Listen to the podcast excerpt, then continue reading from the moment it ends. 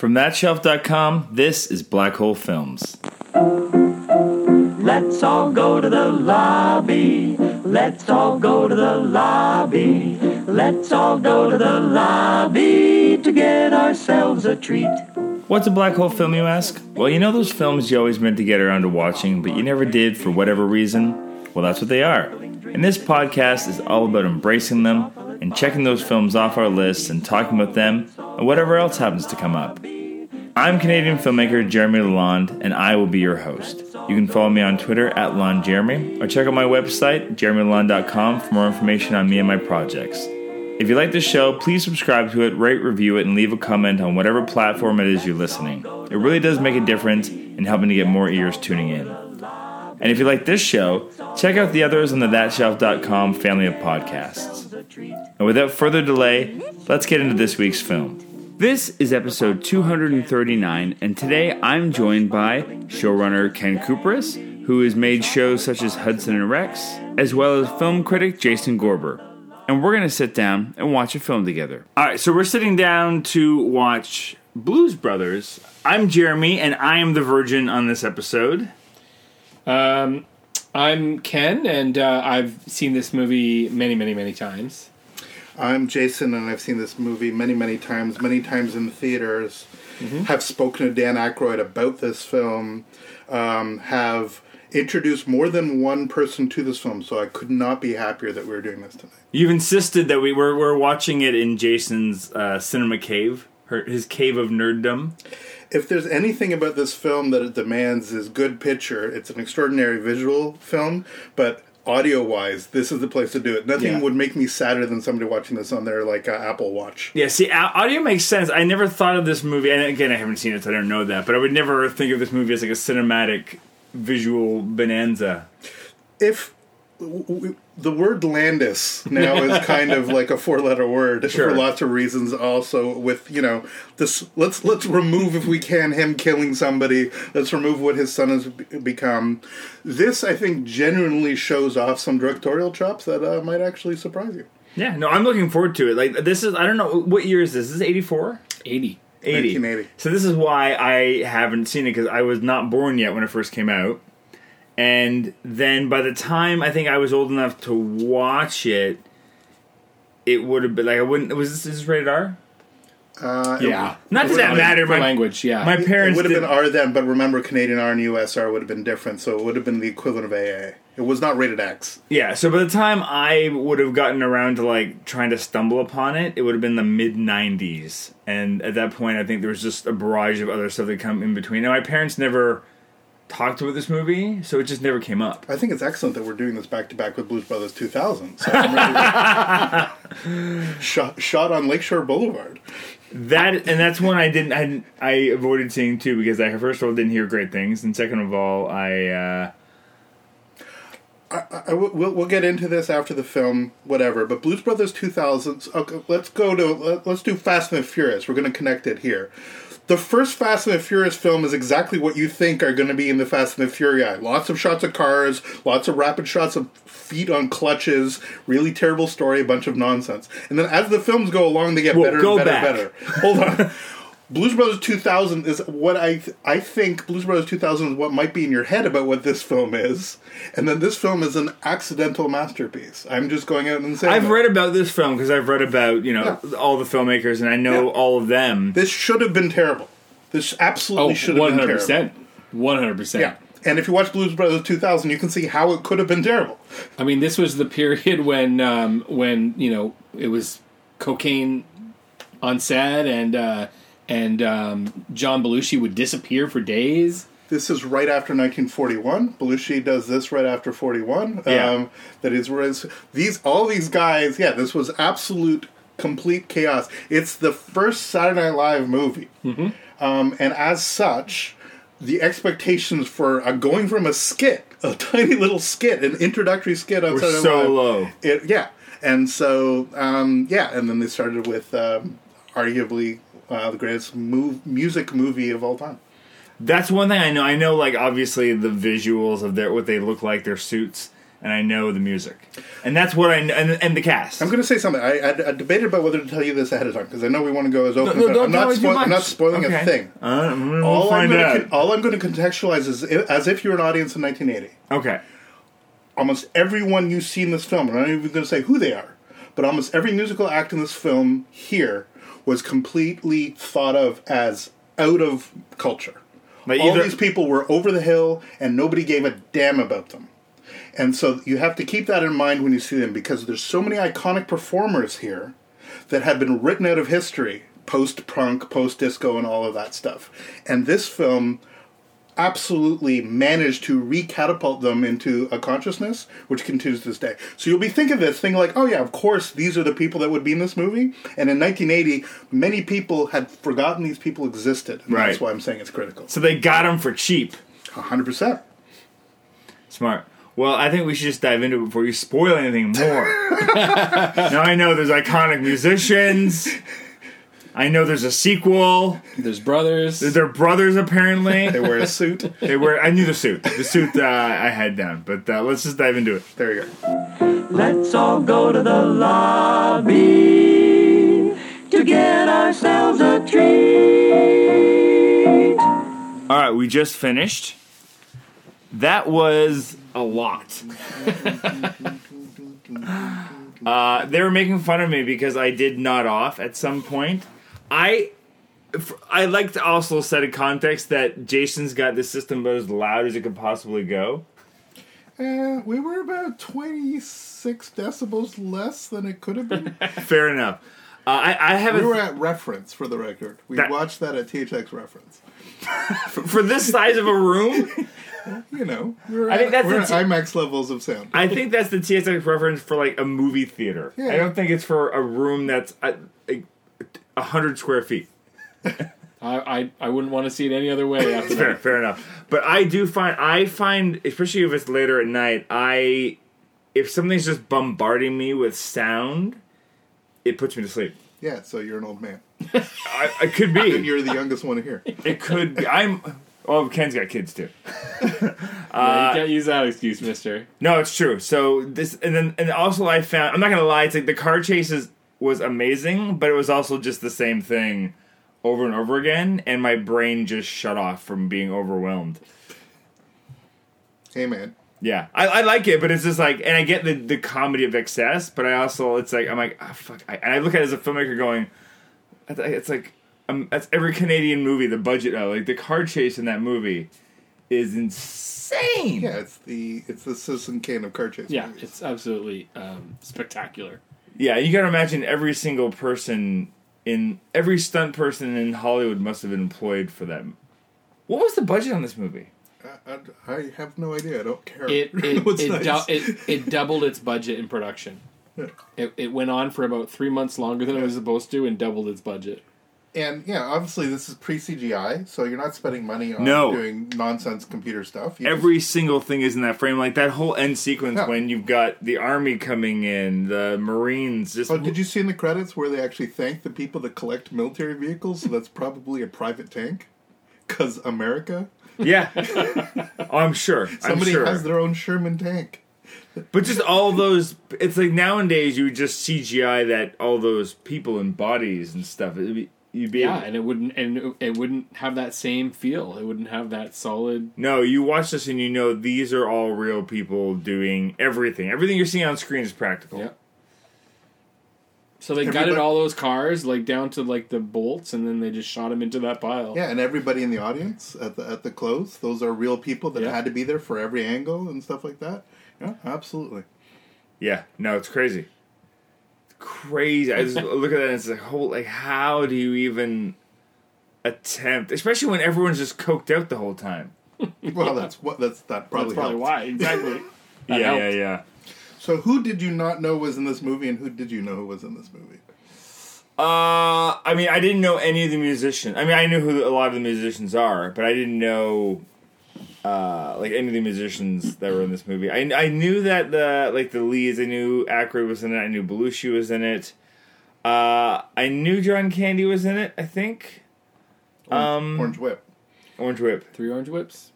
I was served orange whip today, Oh, nice. but I know you don't eat food, so I eat food. you can make a version of it. What's in an orange whip? A whip and an orange. So I can, I can eat an orange. can you eat a whip? You, what, what do you whip it? I, give, give me some aquafaba. I'll whip that up. Anyway, back to this. Back to this podcast. Uh, Do you know who Cab Calloway is? yeah, Cab Calloway. I know. Yeah, I know who all the musicians. Twiggy. Like I knew, I knew the name. I couldn't tell you a song by Twiggy. She's not a singer. She's not a singer. model. she was a model. She, Ah, that's she- what it was. She was very famous in the '60s in Summer of Love in '67. That suddenly models became stick thin, and she was the stick thin model. Uh, okay. And, uh, am I crazy or did she like end up marrying um, uh, the ukulele guy, uh, Tiny Tim. Tiny Tim? I think there was a brief thing. There I was know a if they weird actually got thing there, married, but right? Yeah, it was a Like- thing. Yeah, yeah. But but yeah, no, it's just th- like Cab Calloway is like a star from the 30s and the 40s. Yeah, yeah, yeah. Right. So when that that moment where the transformation moment is just one of the most glorious. in It's all so cinema. well. It's just it's just even if you don't know who Cab Calloway is, it's just that start cut to all of a sudden they're in different outfits is just pure delight. So Cab Calloway, you know who John Lee Hooker, obviously sitting there. Um, Yeah, yeah, yeah. Ray Charles, Aretha. You know, Now, now here's who you don't know, and this is I'm gonna I'm gonna drop. you're you're gonna mansplain all the You're people gonna- that you think gonna- I don't know. You're gonna Can- drop this.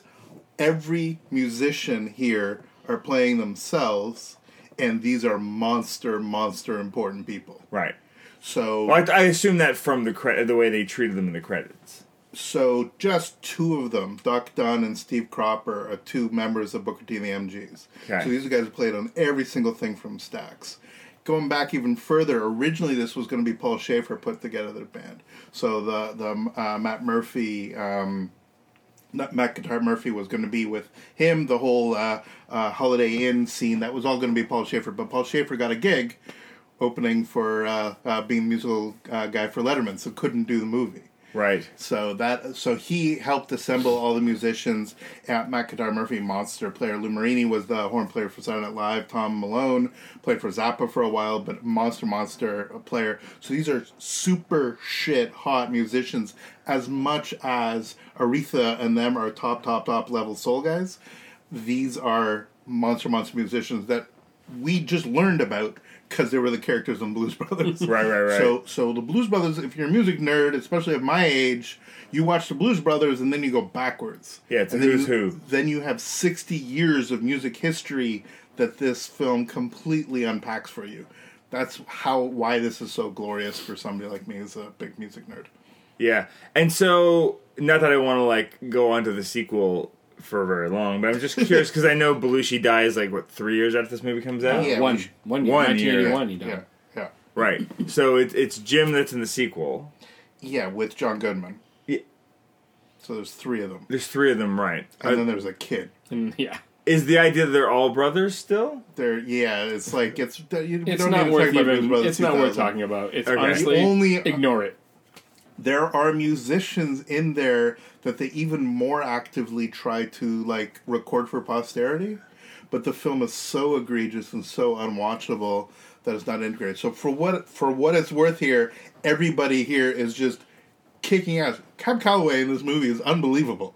He's a phenomenal actor. Yeah some of the musicians Absolutely. are so good but cab Yeah. calloway is so charismatic. And aretha man aretha spent her entire life wanting to be streisand um, in the best possible way. She wanted to be an Oscar nominated actor. And they never really gave her an opportunity, but she's so goddamn great She's in this movie. She's fantastic. That uh, you see what she could have been if she went into. She wanted to be Diana Ross and Barbra Streisand, somewhere up between the two. She's great in this part. I don't know if watching what she does in this part shows me that she would be able to be a Streisand. 100%. Yeah, but I think she's definitely good. She's Uh, and- and- so good on screen. to the point where when she started singing, I was like, "Oh shit, that's Aretha Franklin!" like I knew within one note of her singing. But when you walk- just watching her performance, I was like, "Oh, she's a great character actor." but you walked in. We walked in that soul food restaurant, and you didn't know that was Aretha.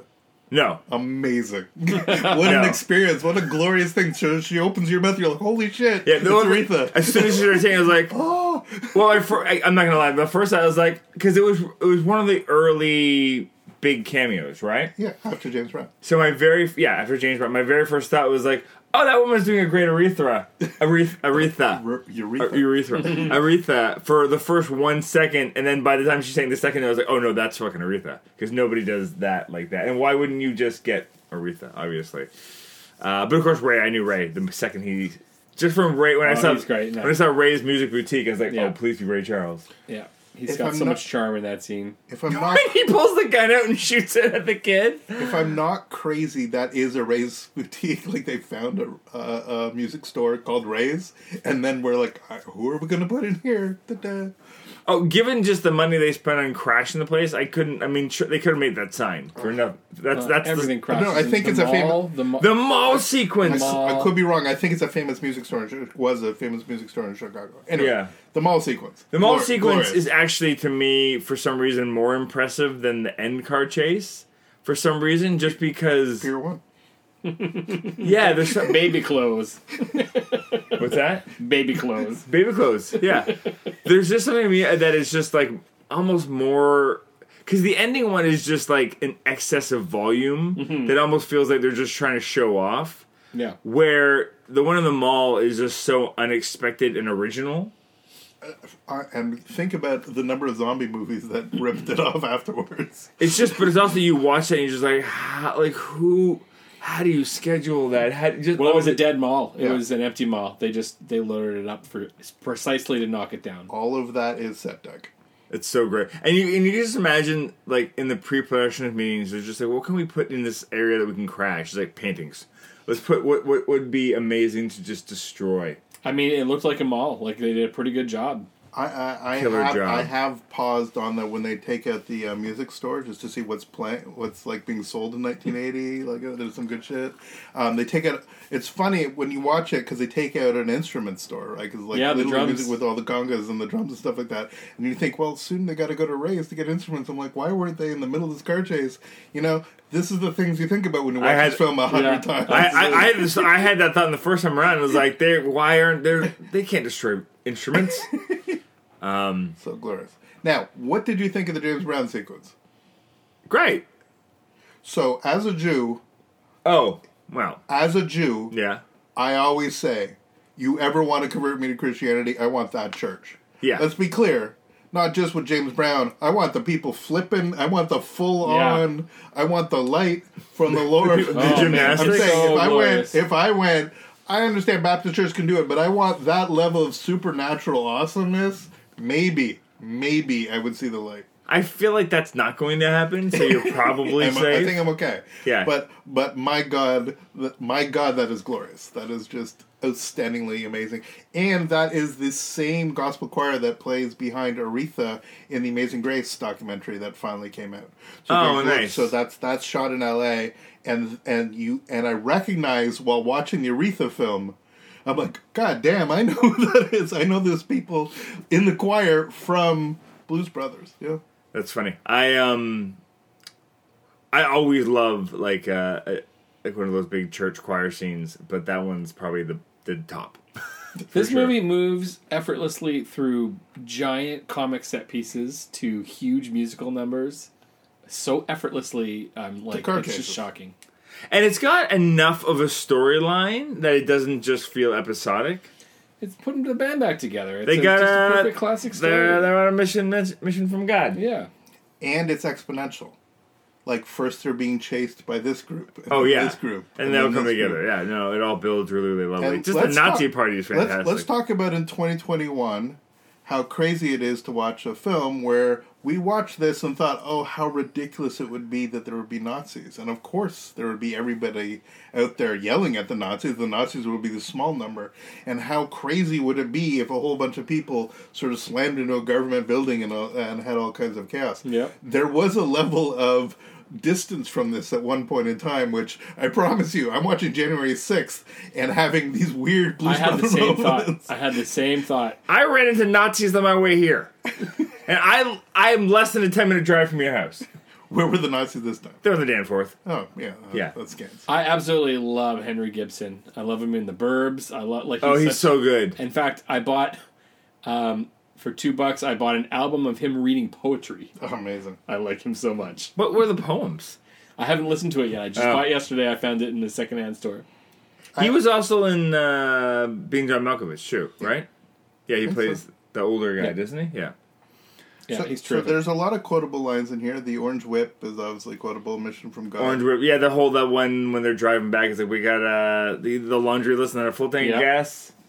Hit it. We're wearing Yeah. our sunglasses at night. It, it's dark. We're wearing sunglasses. Hit it. Yeah. Uh, but honestly, a line that I quote with a friend all the time is uh, the Jew is using the black as muscle against you. And and it may be obscure, but it's as obscure as the one in Lebowski about say what you will about the tenets of National Socialism, at least they had an ethos. There's something so poetic and offensive and sophisticated yet stupid about the humor that just I, I adore it. For for years, whenever somebody asked me what band was playing, I always said, "Oh, it's the good old Blues Brothers boys." The good old Blues Brothers boys. So funny. Uh, they play both kinds of music.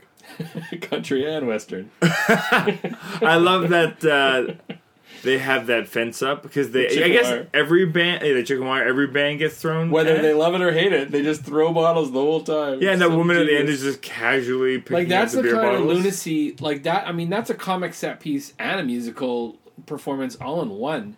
The dude crying while they're singing "Stand by Your Man." They put so much. So the guy funny. walking out of the bathroom Jeez. and the bottle just missing his head. Like so much is packed into even that one scene, and the music's brilliant.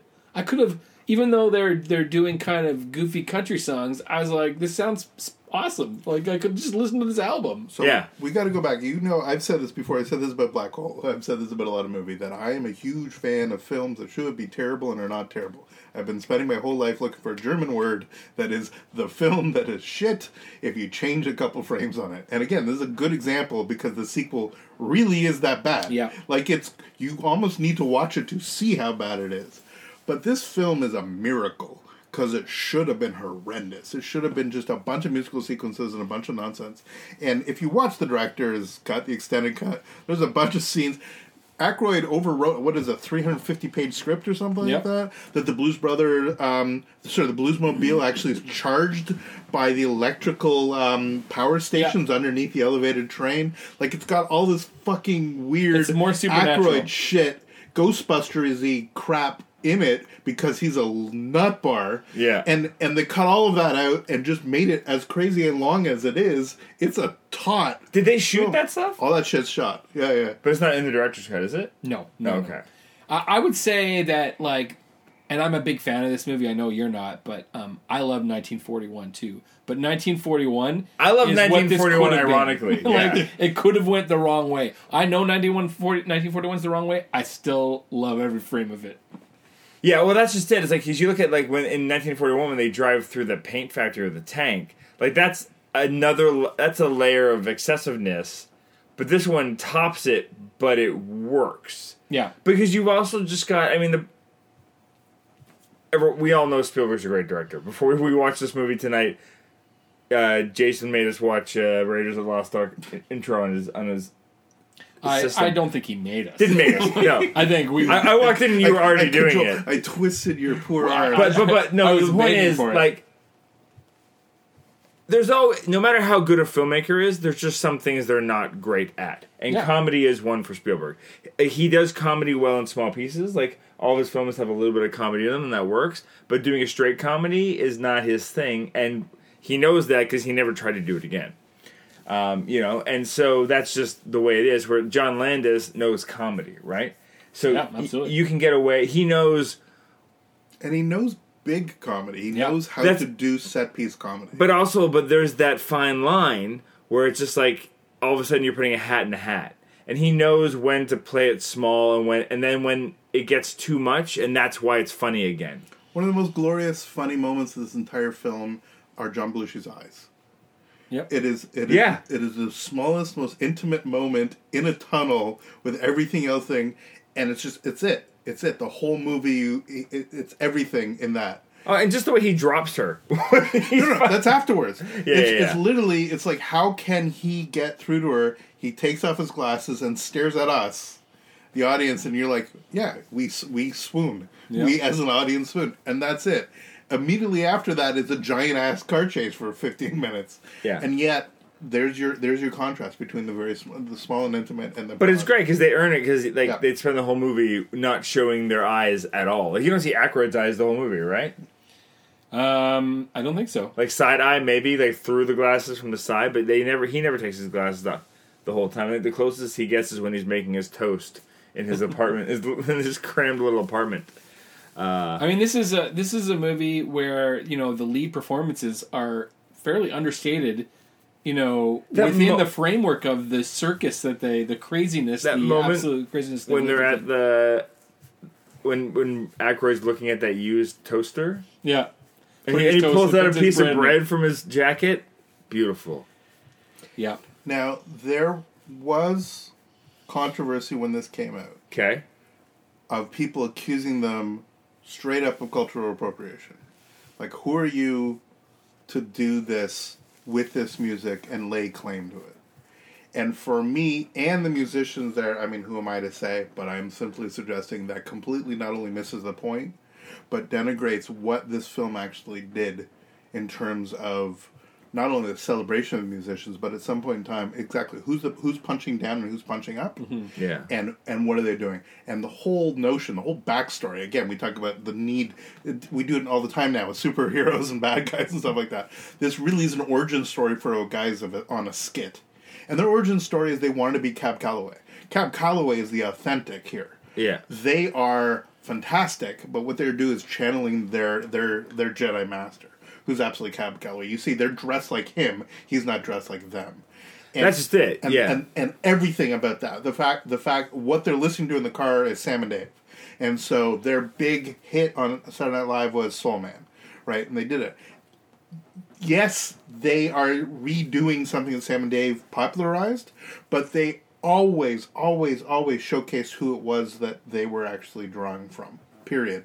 And again, I've talked to Aykroyd about this, um, um, about how I learned about Stax, well, directly from Blues Brothers, and he just encouraged me to dive deeper and deeper and deeper into that stuff. He, these, this is a film made by fans. They're not Yeah. sycophantic about it, but they're absolutely here to celebrate, not to take things away. No, that, and that's the way I I saw it. I never first, and even now, like watching it with forty years of, you know, Distance. cul- distance, like it, it never felt like cultural appropriation to me watching it. It felt like yeah, it felt like a love letter. it just it's such a lazy criticism of this film for me because there's so many things to be more upset about than this film. Well, and all those people that you're appropri- you're allegedly appropriating are in the movie.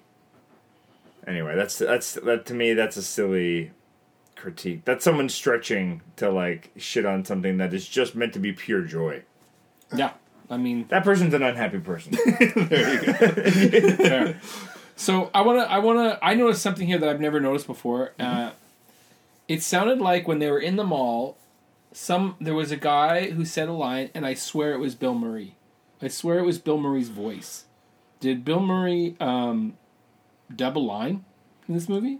I'm not aware, but we can go back and check that I out. would, li- I would like. I noticed to for do the that. first time this time that on the last car accident, the last car crash, somebody says, "I think I broke my watch." I had missed that that's a callback to the same line from That's the right. shopping mall. So after that again, and it's really buried in the mix. Yep.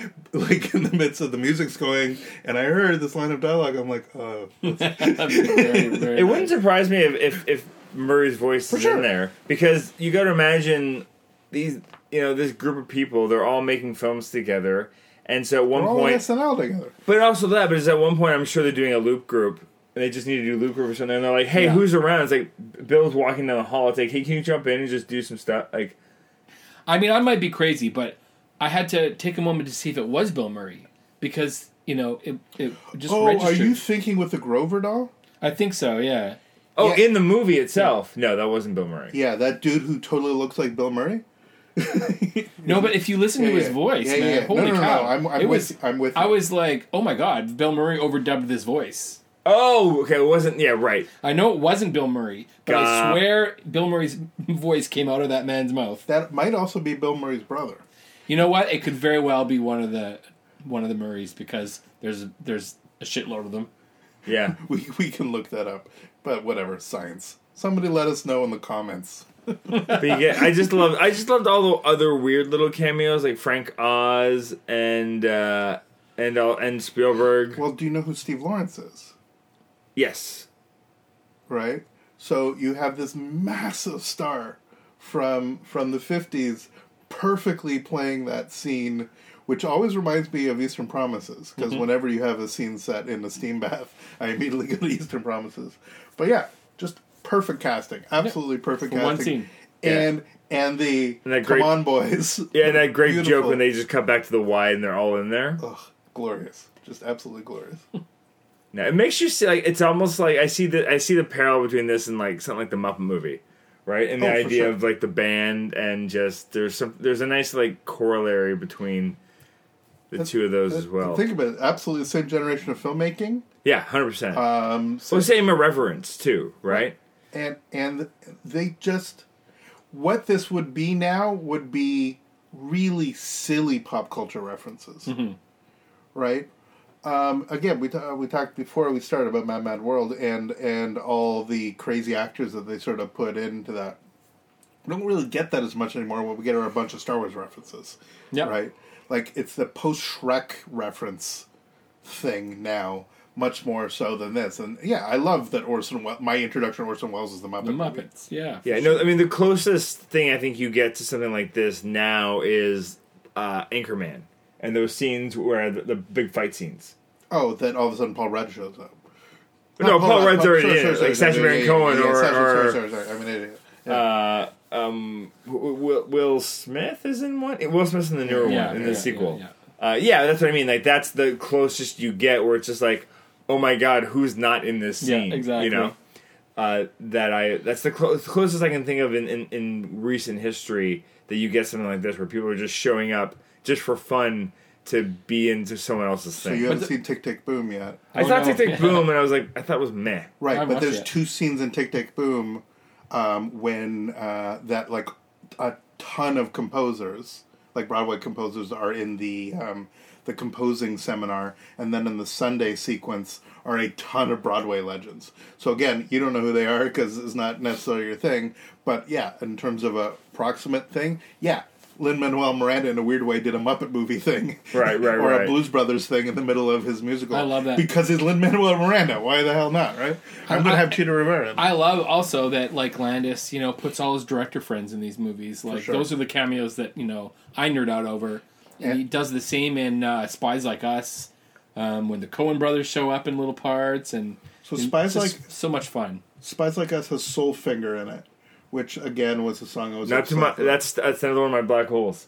Oh, dude, there's a song. No, there's a song played on a ghetto blaster or a or boombox. They literally call it a ghetto blaster in this film, but they played it on a boombox, and and it's a very particular um, Bar-Kays. It's a Stax song, and that's one of the tracks that I was talking Wow. to uh, Aykroyd about, and he's like. You got. He, he led me down this very expensive road of diving into this stuff, and it's only then later I Wow. realized as I'm listening to all this stuff, my God, the guitarist and the bass player from the Blues Brothers are on all these tracks. And Steve Cropper co-wrote all this shit with uh, Otis Redding. It's it's this is so fundamental to my enjoyment of this kind of comedy, but equally fundamental to my love of music. Yeah. and the, these are two of my greatest loves of um, uh, aesthetically of my life coalesced in one one movie. Absolutely. And by the way, I think we need to reconvene here for Spies Like Us now. Yeah. because that's shocking to me. That that's another black hole. I feel like I haven't. If I haven't, if I saw it, I don't remember it, or I'm blending You it would in with. remember An, it. I'm It's a- blending it it's in a with another great, movie. great- I who comedy. love Spies Like Us would never put it on a pedestal like I would this film. Absolutely not, but it is absolutely a fantastic movie. For me, Now, it's if we're for me doing it's in the upper echelon. If we're doing 80s History of the World. Part One, I will I will fight you all to the death for that. I, one. you know, I don't like History of the World Part One. glorious. It it is glorious. Also, I would love to watch Little Shop of Horrors on this system. I Hmm. bet that sounds absolutely wonderful. Another speaking of Frank Oz and and again the SCTV slash uh, Saturday Night Live people. Yeah, Little Shop of Horrors is an incredible, incredible movie, and and you have or have never. Seen oh God, Little Shop is one of my uh, all-time favorites. Right. I mean, maybe we should just watch that for pleasure and not have an audience Absolutely. To, to hear us rant about it afterwards. But yeah, the sound here um, um, is is a good thing for that sort of film. Oh man, I can only imagine. Yeah, and I I had the pleasure of uh, showing to my kids for a couple. It was a couple years ago now. They've watched it several times since. But just watch. That's that's the best thing about having kids, or one of the best things is just being able to. it's the closest thing you can get to revisiting something you love and watching like the pure delight in their eyes as they as they experience it. Or I had that tonight when you were falling asleep during one of my favorite films. That also happens when you when you tr- when you show your kids your favorite movies and you're like, eh. So do you want to talk about like the you know the idea that this is a is like a Saturday Night Live sketch turned movie because When- there's been a lot of those. Yeah, you and this is the first, and I don't think it's ever. I don't think Uh, nothing comes close. nothing comes close, and nothing ever Wayne's will come close. No, even just the beginning, like you look at how it opens, and there's not really a joke for the first little bit. It's just like these big, these long static shots of just the prison. Like they're just setting this weird tone. But they're kind of gorgeous. Oh, they're, they are The gorgeous. the aerial shots over the I guess that's Every- Gary, Indiana. So that's Just all- that- all which the- is Michael Jacksonville. Right. yeah, but all the stuff, all the shots inside the prison are just that they pick these beautiful. They find these beautiful areas and and just like just natural uh, architecture that just looks gorgeous. I mean, the whole movie's like that. When they pull up to that bridge after they get him out of the prison, you know, we're looking at the gears Yeah. turning as like you know as the as the bridge mechanics start to go up. Did you guys? See I the can't bottles? imagine that shot Did you see be- the bottles in that one car sequence? Yes, I, I, I said to Jerry, Yeah, and they didn't knock break the bottles. Yeah, no, they literally set up bottles because you've been watching everything destroy the entire movie, and this one scene, it's like such Three a stu- cars, no such bottles, a stupid bro. joke. Yeah. but you're like, this is a fiftieth time through the movie thing. You're like, yeah, great, awesome. Yeah, that was perfect. But yeah, I think it's shot.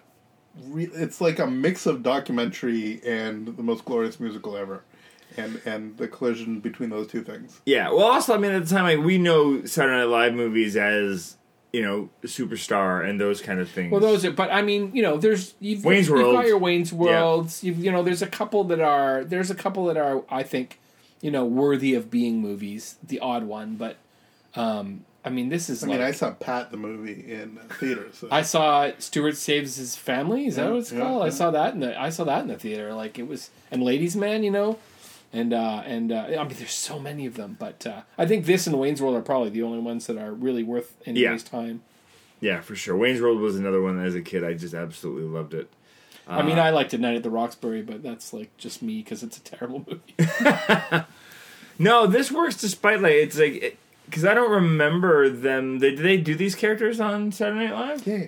they did, in fact. Um, I'm trying to think if they started as a sketch or they started as a musical act I think they were. because someone didn't show up or something. They were so yeah, exactly. It was like one of those things that they showed up and they might have been the musical act Yeah. that that weekend, but they would show up in the middle and uh, and just do this stuff. And then they did they did concerts. Like it's one of those weird things, like in a post Monkees world. Like, are they a real band or are they not a real band? Didn't they make the record before the movie? They had a yeah, yeah. Yeah. Yeah, the black and white um, uh, photo of it. Where again, their big, big quote unquote hit was a rendition of Soul Man, which then, you know, was an incredibly ancient song of I guess seventeen years before. like that's that's where we're at. We're now sixty five, almost seventy years away from some of this music, which is ridiculous. But uh, yeah, it's uh, it's a whole thing. Yeah, look, I uh, I noticed this time that that shout out that they actually explicitly gave a shout out to um, Wilson Pickett, right? Yeah. Like, a- again, reiterating the fact that in the movie they're always going back to where um, the stuff that they just loved and celebrated. Yeah. Well, because it's all the, nothing. There, there, there's no original Blues Brothers numbers, right? It's all covers. Yeah. Yeah. With a bunch of them written by Cropper. I mean, this is the other funny thing, right? So when you have when you have a monster player like Steve Cropper in there, it's like, yeah, here here we are doing renditions of the songs that they were on the originals of. Yeah, and Belushi's doing his own singing, right? Yep. He's yeah. incredible. yeah. Yeah. Fantastic voice. I mean, he was a mimic, right? He also did his Joe Cocker, and like it was Brilliant Joe Cocker, absolutely brilliant. And uh, yeah, like what what what a loss. Like What a waste. Ugh. um, But you know, uh, I, I mean, I kind of hate to say it, but sometimes, like you know, the rare these rare guys, like better to y- burn out some than better fade to- away. Is that where we're gonna go? I think Yeah. kind of for me, like I can't imagine that he would have, you know, like been able to keep that pace up. And, Absolutely not. Um, it's just like I'm glad we don't have a bunch of bad John Belushi movies. You know, the ones we have are so special. Yeah, I, I, mean, love Neighbors too. Like that's a oddball movie, but I love it. Yeah, John Candy is in that in that vein too, in the sense that like different issues, but um, you know, there's not a lot of bad John Candy movies. You know, there's a couple that aren't as good or You know great. what? When John Candy starred in movies, they were often not good. But when he played, um, you know, uh, supporting, often they was those were his best movies. Yeah. There's some weird ones. What car- what car- Delirious? I have a I have a soft spot for. But when that little reading that he gives, the what car are we in? Uh, five five. That's Hey, brilliant. Hey, we're in a uh, we're in a car. Uh, we're in a truck. So so beautiful. But what I was saying is like I'm not a huge Animal House fan. Yeah. Um, speaking of Landis, um, speaking of McMaster University, um, I'm not the biggest fan of that, and I thought. I mean, if you look at the scope of what um, Belushi was going to do, it was probably going to be that role, the I'm a zit kind Yeah. of that kind of physical comedy. Yep. But he he's he's he's a leading man. He's incredibly charming, and again, when he takes the sunglasses off, he's beautiful. There's that moment of just charismatic beauty in his eyes with Carrie Fisher. You understand that she would fall for him. It's as Absolutely. simple as that. Yeah. Oh, the whole Carrie Fisher storyline too is incredible. Just that that that that running gag of her just continually coming up with bigger, crazier weapons. So there's more of that in the um, in the longer cut. Yeah, Oh, okay. not- I, I, again, I, I will. I love that there is more stuff. I think that there is useless um, um, for the actual telling of the film. I think that this film is perfect as I is. absolutely agree. Everything else added are essentially deleted scenes that they edited back in, as is normally the case. I mean, that sounds a name, Yeah, yeah. but really, it feels like deleted scenes, and it's only if you've already seen the film over and over and over again that Right. you just want more. Um, I, I this the 4K version doesn't actually have the extended version um, incorporated in it. Uh, I would don't just watch. it. I would just watch them as deleted scenes. No. The other thing that it made me think when we were talking about like you know Belushi being gone so early, it, it'd be interesting. There's almost like a weird. There's a part of me that almost would love to see just like just read about the difference in film history had he survived. Looking at the movies that were coming up, like he absolutely would have been in Ghostbusters, rather he's you know Slimer is based on him. So Yeah. who would he would he would have been in that movie? He might have been Tully. You know who knows? He might have been a Ghostbuster. You know, uh, what else would he Well- have shifted or changed? Well, Jim wouldn't have had as big of a career. Yeah. for sure, or a different career. You know, um, but it it it just be. I'm curious to see what his career would have. Uh, I think he would have ended into- up in terrible episodic television. Maybe you never know, but maybe he would have done the Bill Murray thing too, right? Where you because you could want you could think if Bill Murray died early on, you could probably say the same thing about him, and you look at the career he's had in his later later years, right? Where he's gone like and done like a shit ton of really great I dramatic mean, outside of the Wes Anderson movies, I'm not a huge fan of what, what he's been doing, but right. Um, I, I hear what you're saying. But you know what I mean? It's just like it's easy to say, "Oh yeah, he just would have been When, like regulated to a when, are we doing, punchline." when are we doing Broken Flowers on this podcast? oh my god, Broken Yeah. Flowers. I'm not a drama guy. Like I'll be the first to say it. Like I ha- I really struggle with straight up drama. Drama? Like I just I can't. I, I really struggle with it. Um, I'm a genre guy and a comedy guy and a you know and and drama that has another angle to it, like you know, uh, period or I'm great with. But like a movie like Broken Flowers, it's a real struggle for me. but yeah, maybe Jim Belushi would have done a bunch of Jarmusch films. I don't know. You don't. Sorry, I'm, John Belushi. I'm just saying that it's like I, it'd be cur- curious to see that alternate history. Uh, not saying it's it's better, but it would just be interesting to see what kind of career he would have had for the next several decades. I would I would I would say that this is this is Aykroyd's best movie. I don't I don't think I've ever liked him as much in a movie as I liked him here. Oh, as far as him being charming. Yeah, and I think it's because he's playing that restrained character where usually he plays the rapid patter guy. And I don't always love that rapid powder guy. I really like what he's doing in this movie. It's and like I like the way he dances and I like the way he, you know, He's moves. so energetic. It's the coke, but but even in Ghostbusters, you know, it's really um, you know, it's really Murray and, and Harold Ramis's movie. He has some great moments though. Just the way that cigarette dangles off his lip. Yes. It's still one of my favorite beats when he's going around the corner. Um, yeah, it, and it's funny that Aykroyd. I mean, Aykroyd.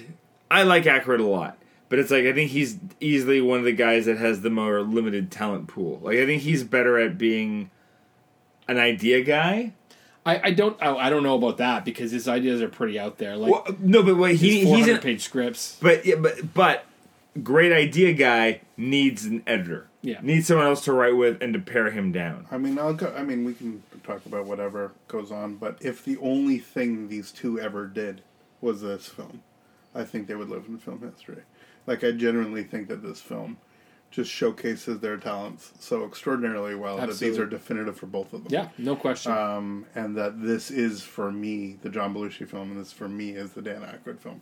Full Well, you, stop. Well, you look at like, um, ah, oh god, his name is escaping me for some reason. John, um, the actor, he was Meryl Streep's boyfriend. He, pa- he, he oh, from Dog Deer Day- Hunter. Yeah, Dog Day Afternoon. Um, yeah. Godfather movies. John, John Savage. No, not John Savage. John, um, From Godfather Two, Fredo. Oh, John Cazale. Cause uh, yeah, like you could almost think of Belushi as the comic version of John Cazale, where it's like John Cazale was only in what five or six features, but they were all amazing Yeah, films. four, yeah. He's a, he's a perfect perfect filmography. Where Belushi could have like a close to that in the version of comedy, where he He's didn't do a a couple, ton. He's 'cause- got a couple of stinkers though, right? He's got Continental Divide wasn't very good. sure. Neighbors, nobody likes. All right, Bernie. my so my my theory uh, folds I just want to go back. I didn't know Meryl Streep was stepping John Cazale. I- Oh, yeah. there you go. That makes Deer Hunter very different. Yeah, they they were uh, they were a long time couple, right? Yeah, they were- I, I sadly don't play that game usually. So no, well, he was the star, and she was kind of like his Yeah, girlfriend. Yeah, that's awesome. Uh, and then she, they were together when he died. So there's another thing that he apparently had really good taste in roles and really good. It's like she's going to be an actor. Well, that's, I mean, that's a big. Th- I, I always wonder, but whenever I see those movies, I look at him and I'm like, the career he would have had. You know, like I mean, yeah, he was extraordinary, but also some guys, some actors just get really lucky.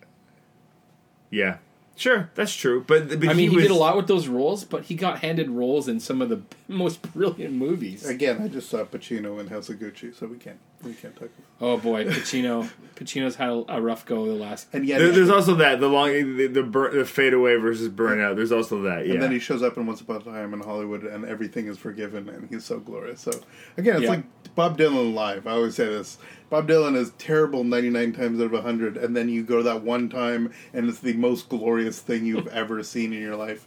And so you keep going. It's like look, trying to chase that dragon. Yeah. So we'll, we'll see how it would have been. But yeah, um, uh, is this your kind of music? Like, is this something? Oh, love this kind of music. Yeah. yeah, yeah. No, I grew up on this kind of music. My parents were all oldies people, so I didn't know there was new music until like literally I was in high school, and then it was I had to learn all these other bands because all I knew was music from like the fifties and the sixties for most of my childhood. So, So I'm not really a music guy. I don't know much at all about music. For me, this movie uh, was always about the comedy and about. But I love the music. I'm a musical guy more than I'm, um, you know, a music guy. Sure. So I know mostly musicals. Yeah, Um, same. But, you know, I this is a musical to me. So Oh, 100%. the songs that are in this movie, I kind of treat as if I'm watching Little Shop of Horrors or if I'm watching, you know, um, um, Sweet Charity or you know, like for me, like that's that's musical music. So I don't know, you know, all those musicians and like you said that that long history of like music that they've done. I, I, I can't appreciate that because I, I never really grew up listening to music. But I'm always a sucker. I've said, I mean, you know, when, when are we going to do all of Treme as one of these episodes?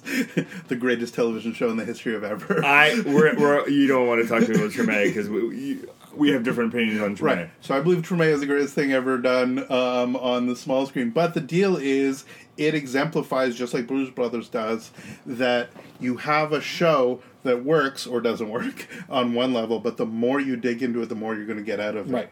And I think for, for me, is the greatest art is that the deeper you go, superficially you see something, you're like, oh, this is just an archaeologist trying to rescue uh, this thing in an open arc, and then you realize the the, the history that Right. that's being drawn from.